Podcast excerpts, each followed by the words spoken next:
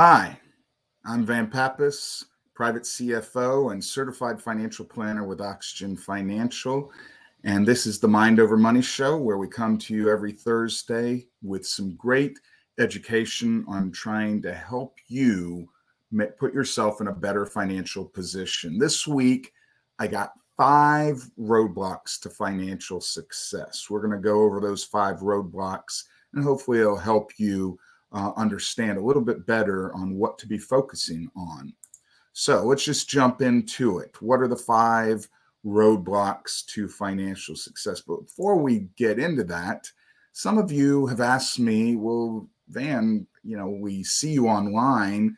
We're connected with you on LinkedIn and Facebook and all the other uh, channels but you know how much do we really know about you? So i thought i'd take one slide just to give you an overview. I don't do this too often. I try not to to be selly or preachy and that's not what i'm doing here but i wanted to give you some background on who i am and who oxygen financial is so you can understand where this education is coming from. So we're an independently owned financial services firm. We do financial planning for individuals for businesses. Uh, we have all kinds of different services um, and we are the first people to establish a new role in that relationship between clients and that's the private cfo role. You're you're the ceo of your household. We want to be your cfo that's what i want to do is be your chief financial officer for your household.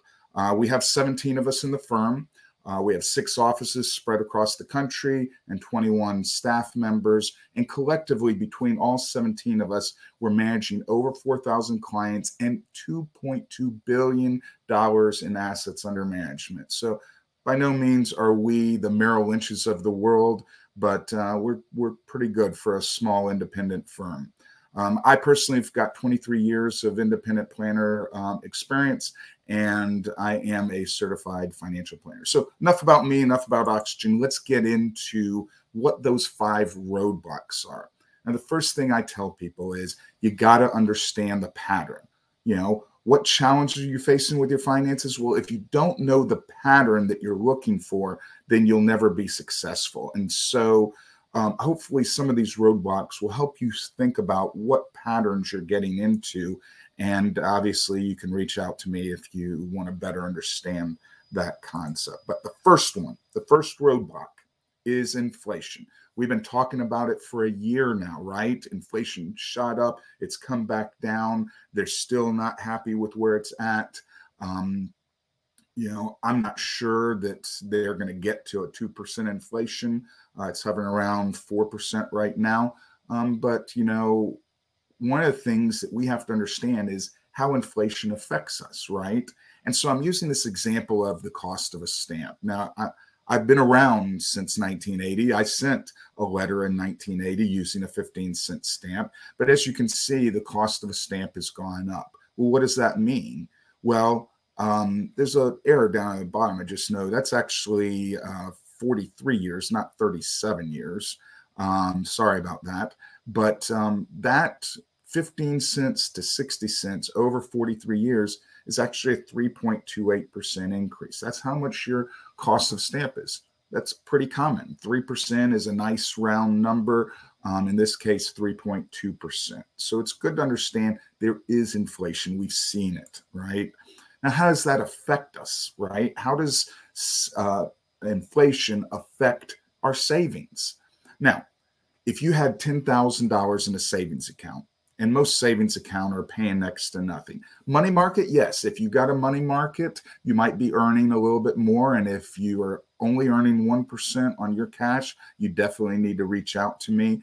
Um, or or your financial planner and find a way to earn a little bit more. But let's just for this example say you're only earning 1% on your savings account. You earn $100 after 1 year. Well, depending on what tax bracket you're in, you could be paying 33% both federal and state, right? You know, 20 something for your federal in Georgia here we're another 6% depending on your state and federal tax bracket you might be losing $33 just to taxes, right? So now that $100 is not $100, it's only $67. You end the year with $10,067. But if inflation's at 3%, That's $300. Your purchasing power is now less than what your original $10,000 was. You basically lost $233, right? You've got to make sure that whatever you're doing, investment wise, savings wise, that your money is is keeping pace with inflation. Roadblock number two, taxes. All right. We just showed in the previous slide how taxes affect you. And there are four methods for tax savings, right? You got tax deferral, tax exemption, tax credits, tax shelters. I'm not a CPA, but I know taxes really well. I'm not going to sit here and go through each of those, talk with your CPA or your financial planner. What I do want to talk about, though, is the difference between tax preparation and tax planning right? A lot of people are like, yeah, I can do taxes. I do your tax return, but they don't do any tax planning. And that's an important part of this roadblock. You've got to plan out. Don't just wait until April to do your taxes. Start talking about them in October, November. Make sure there's nothing you need to do before the end of the year to take advantage of mitigating that tax liability. All right. No one's saying break the rules by no means. You know, I follow the rules, but we want to look for ways to mitigate through some kind of tax planning. You've seen this chart. This is also part of roadblock number two. All right. This is my tax triangle. And I think I showed this to you in one of the previous streams. You can go back uh, online and, and look for that if you want. I had a whole session just on this. But it's an important part because what people forget is down here in the bottom right corner.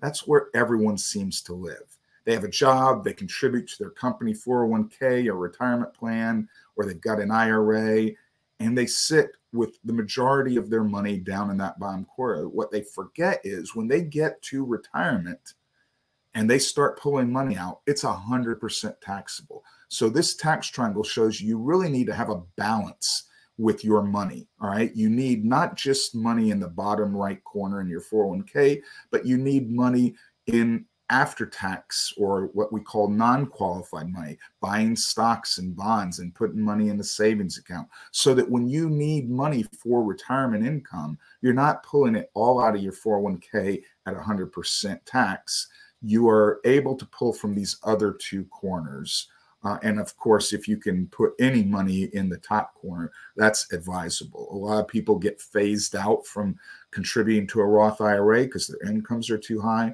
But anything you can do in the top corner will be a huge help. Why? Because if you do it right, you pay zero taxes on it. Now, roadblock number three people ask me about investments, right?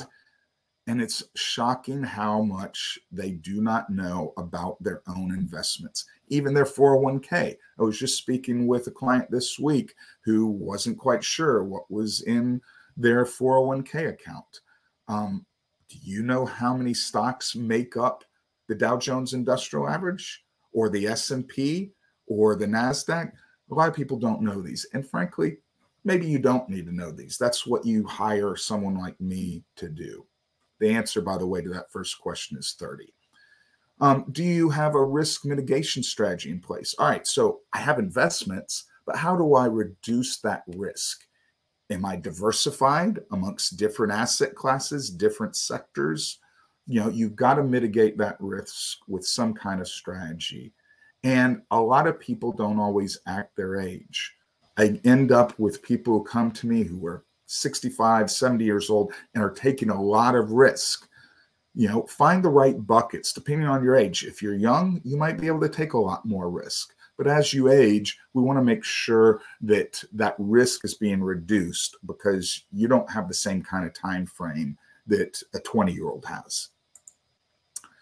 Um, also, you've heard me talk about this the word retirement. I hate the word retirement I want to retire the word retirement, right?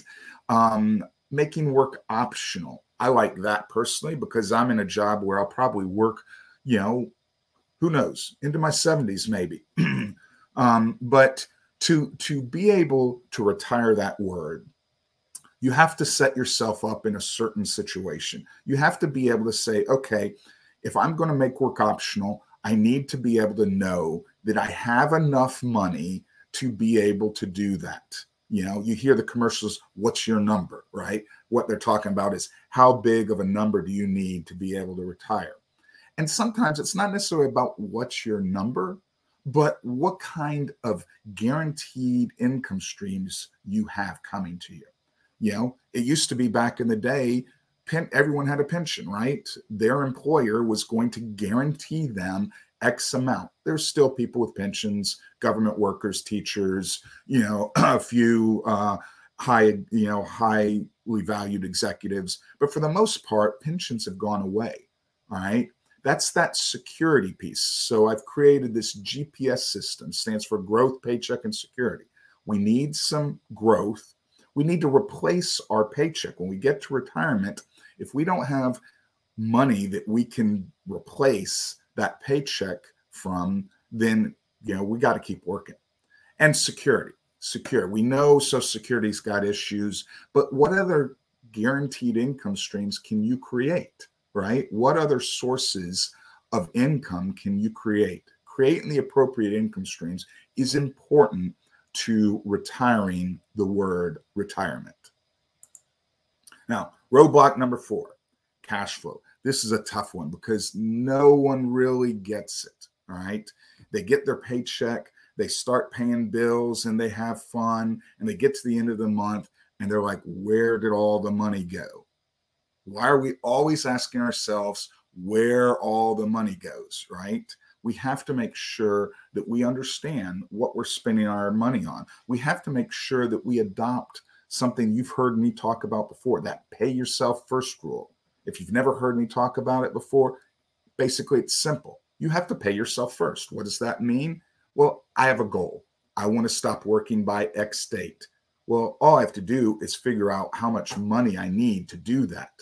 So when I get my paycheck, I carve that out first. I pay myself first for that that goal. Now, it doesn't have to be retirement. It can be any goal. Hey, I need a new car in five years. Hey, I need to send my kids to college in 18 years when when they turn 18. Whatever the goal is, carve that from your paycheck first. Then pay all your bills. When you get to the end of the month, you're either going to be positive or negative, right? If you're positive, great. Go out and have a good time. You've got extra money. You don't need to worry about it. You already paid yourself first for your goals. So you know you're going to achieve your goals. If you're negative, well, what do you have to do?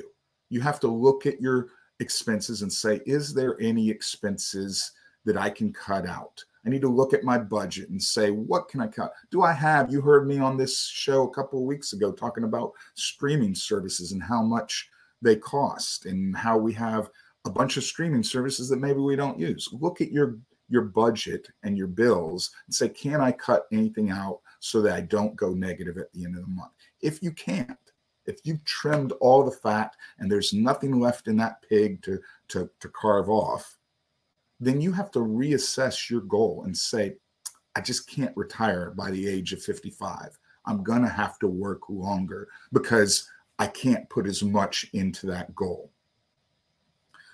I'm a big fan of out of sight, out of mind. If you set up a systematic savings plan that's automatic, I have a client that basically pulls it directly out of their paycheck into their investment account. That way, it never hits their checking account. They never have to worry about spending that money. They paid their self first before they even got their paycheck. It's a great strategy if you can do it. a profit and loss statement will help you immensely. All right. Um, if you don't know how to create a profit and loss statement, it's basically taking all the money you receive in income, you, your spouse, any other sources of income that you have, and then subtracting all your expenses. And then you can see what the bottom line is. A lot of people need help with this. There's plenty of online tools that you can use, you know, account aggregators and whatnot. Uh, some of your credit cards might offer you, or your bank accounts might offer you services like this. And if you still need help, reach out to me, reach out to your financial planner, and uh, they should be able to help you create a profit and loss statement so you know where the money's going and what you're spending it on. All right, last roadblock, and then I'll let you go for the day procrastination. All right, this is a big one. We all do it. I do it. We procrastinate. You know, we have something on our list to, of to dos. You know, my wife has a whole list of things she wants me to do around the house. And somehow all of a sudden a month goes by and I haven't done them, right? I procrastinate. That happens a lot financially, right? The number one reason why uh, individuals are not financially independent is because they procrastinate. They say, oh, well, I'll focus on that next week. I want to do this. Uh, there's a new show out I want to watch. My kids have all these things that I want to go do with them. And no one's telling you not to do all those things, but you got to carve out time today. Today. Do not procrastinate. If you need a financial advisor, go reach out to one today, not next week, not next month. If you need to create a profit and loss statement, do it tonight. All right. You're at work right now, probably at lunch watching this.